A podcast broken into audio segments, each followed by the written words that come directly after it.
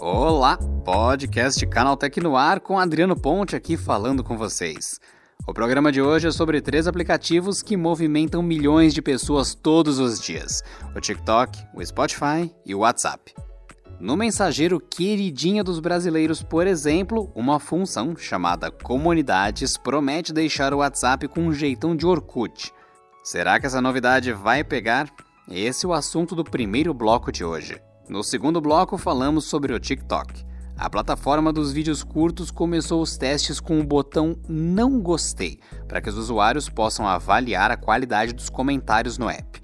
Mas calma que não vai ter contagem pública nem notificação dos dislikes.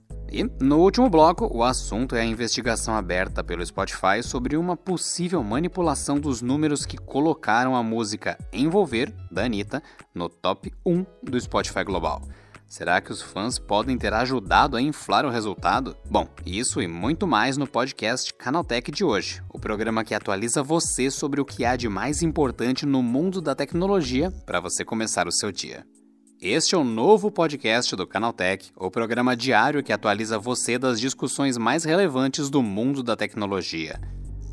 De terça a sábado, às 7 da manhã, a gente traz três acontecimentos tecnológicos aprofundados direto no seu ouvido. Não se esqueça de seguir a gente no seu agregador para receber sempre os novos episódios.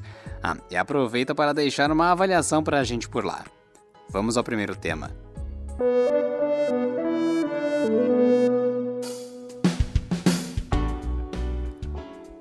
Depois de vários vazamentos que pipocaram na internet, Mark Zuckerberg anunciou a chegada do recurso Comunidades ao WhatsApp. Essa nova modalidade de conversa lembra bastante o finado Orkut, onde as pessoas se juntavam para trocar ideias sobre assuntos comuns entre aqueles que estivessem por ali o que nem sempre era uma coisa muito saudável, né? Segundo o CEO da Meta, as comunidades no WhatsApp funcionarão como um guarda-chuva de chats em grupo, onde as pessoas poderão receber atualizações enviadas para toda a comunidade e organizar mais facilmente grupos de discussão menores sobre o que é mais importante para elas.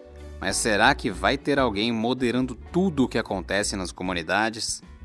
Bom, para que o negócio não desande, os administradores terão ferramentas de gerenciamento mais refinadas, como mensagens de avisos gerais e controle sobre quais grupos podem ou não ser integrados.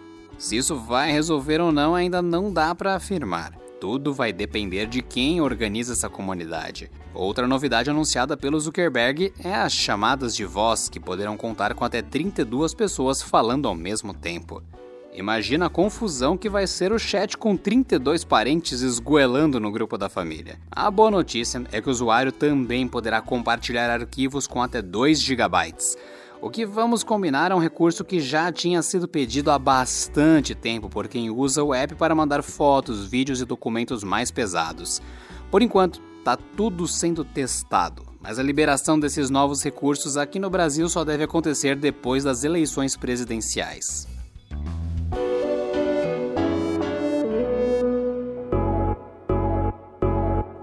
No segundo bloco, o assunto é o TikTok e o seu novo botão Não Gostei.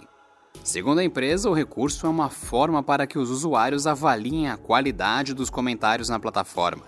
O objetivo seria entregar mais controle às pessoas, assim elas podem dizer o que é relevante para a rede e que tipo de atitude pode ser prejudicial para evitar a famosa polêmica do dislike, principalmente por causa do uso indevido desse recurso.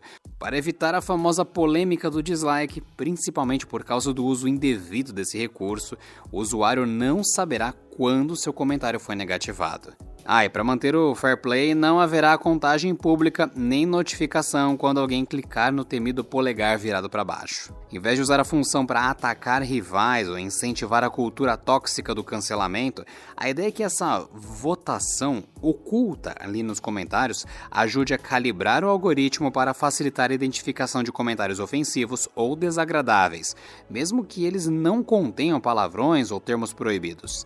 Por enquanto, o TikTok ainda não deu mais detalhes sobre o funcionamento do novo recurso e nem se ele será algo permanente. De qualquer forma, vale lembrar que recentemente o YouTube decidiu omitir o contador público de rejeições para evitar esse tipo de coisa. O Twitter também adia há anos a introdução de emojis para reagir a publicações com medo de que isso seja usado de forma errada. Então vamos esperar para ver o que vem por aí.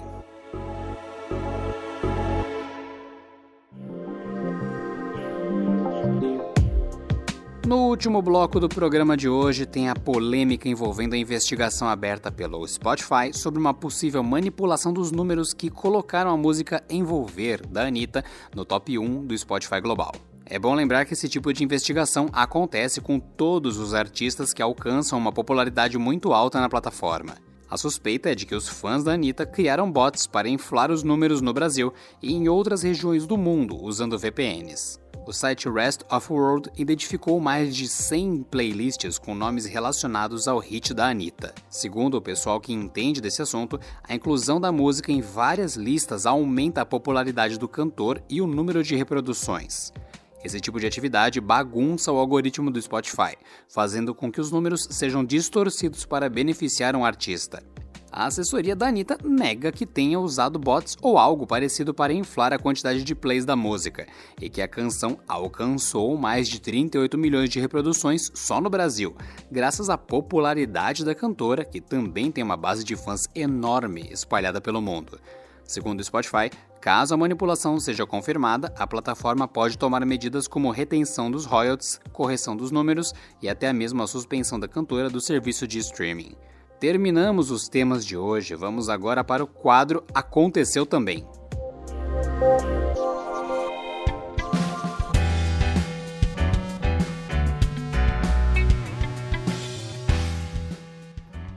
Aconteceu também é o quadro em que a gente fala sobre as notícias relevantes, mas que não geram muita discussão. O Motorola Edge 30 teve algumas imagens oficiais e uma possível data de lançamento vazadas na internet. Segundo o leaker Evan Blass e o portal Night One Mobiles, o aparelho não deve trazer grandes mudanças em comparação com a geração anterior. As imagens vazadas parecem ser parte do teaser divulgado pela Motorola durante o lançamento do Edge 30 Pro.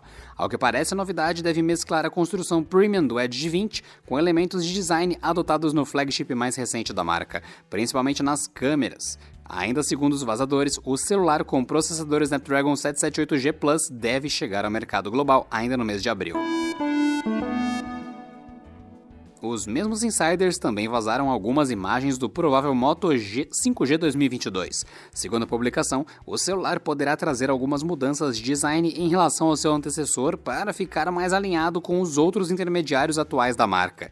Com isso, o módulo de câmeras poderá ganhar linhas mais curvas com lentes alinhadas na vertical e o flash ficando mais à direita. Quanto ao antecessor, o aparelho deve trazer um chip Dimensity 700 da MediaTek. Ainda não foi definida uma data exata para o lançamento do Moto G 5G 2022, mas é bastante provável que o modelo apareça já nos próximos dias. Na sequência, o aparelho pode chegar ao mercado mundial, incluindo o Brasil. O iFood, a Lacta e a Le Biscuit fizeram uma parceria para misturar tecnologia e chocolates na Páscoa desse ano. Uma campanha conjunta usará drones para fazer uma entrega rápida das delícias pascuais na plataforma do iFood. O tema da ação é Criando Laços, hashtag Cada Pedacinho Aproxima e tem como foco fortalecer a ligação entre pessoas distantes. Para fazer a ação, o iFood usou drones controlados pela empresa Speedbird Aero em parte do trajeto, o que permitiu uma entrega em apenas 15 minutos. Segundo os organizadores, o mesmo trajeto feito por via terrestre levaria cerca de 55 minutos. Isso mostra como drones podem se tornar futuramente uma alternativa realmente viável para a entrega de comidas, produtos e outros itens. Com estas notícias, nosso podcast Canaltech de hoje vai chegando ao fim. Lembre-se de seguir a gente e deixar uma avaliação em seu agregador de podcast, se você usa um, é claro, né? E é sempre bom lembrar que os dias de publicação do programa mudaram. Agora de terça a sábado a gente tem um episódio novo logo de manhã, 7 da manhã, para acompanhar o seu café. Este episódio foi roteirizado por Gustavo Minari, apresentado por mim, Adriano Ponte, e editado por Samuel Oliveira, com a coordenação de Patrícia Gnipper. O programa também contou com reportagens de Igor Almenara, Renan da Silva Dores, Vinícius Mosquen e Alveni Lisboa. A revisão de áudio é de Mari Capetinga e a trilha sonora é uma criação de Guilherme Zomer. Agora o nosso programa vai ficando por aqui. Até lá!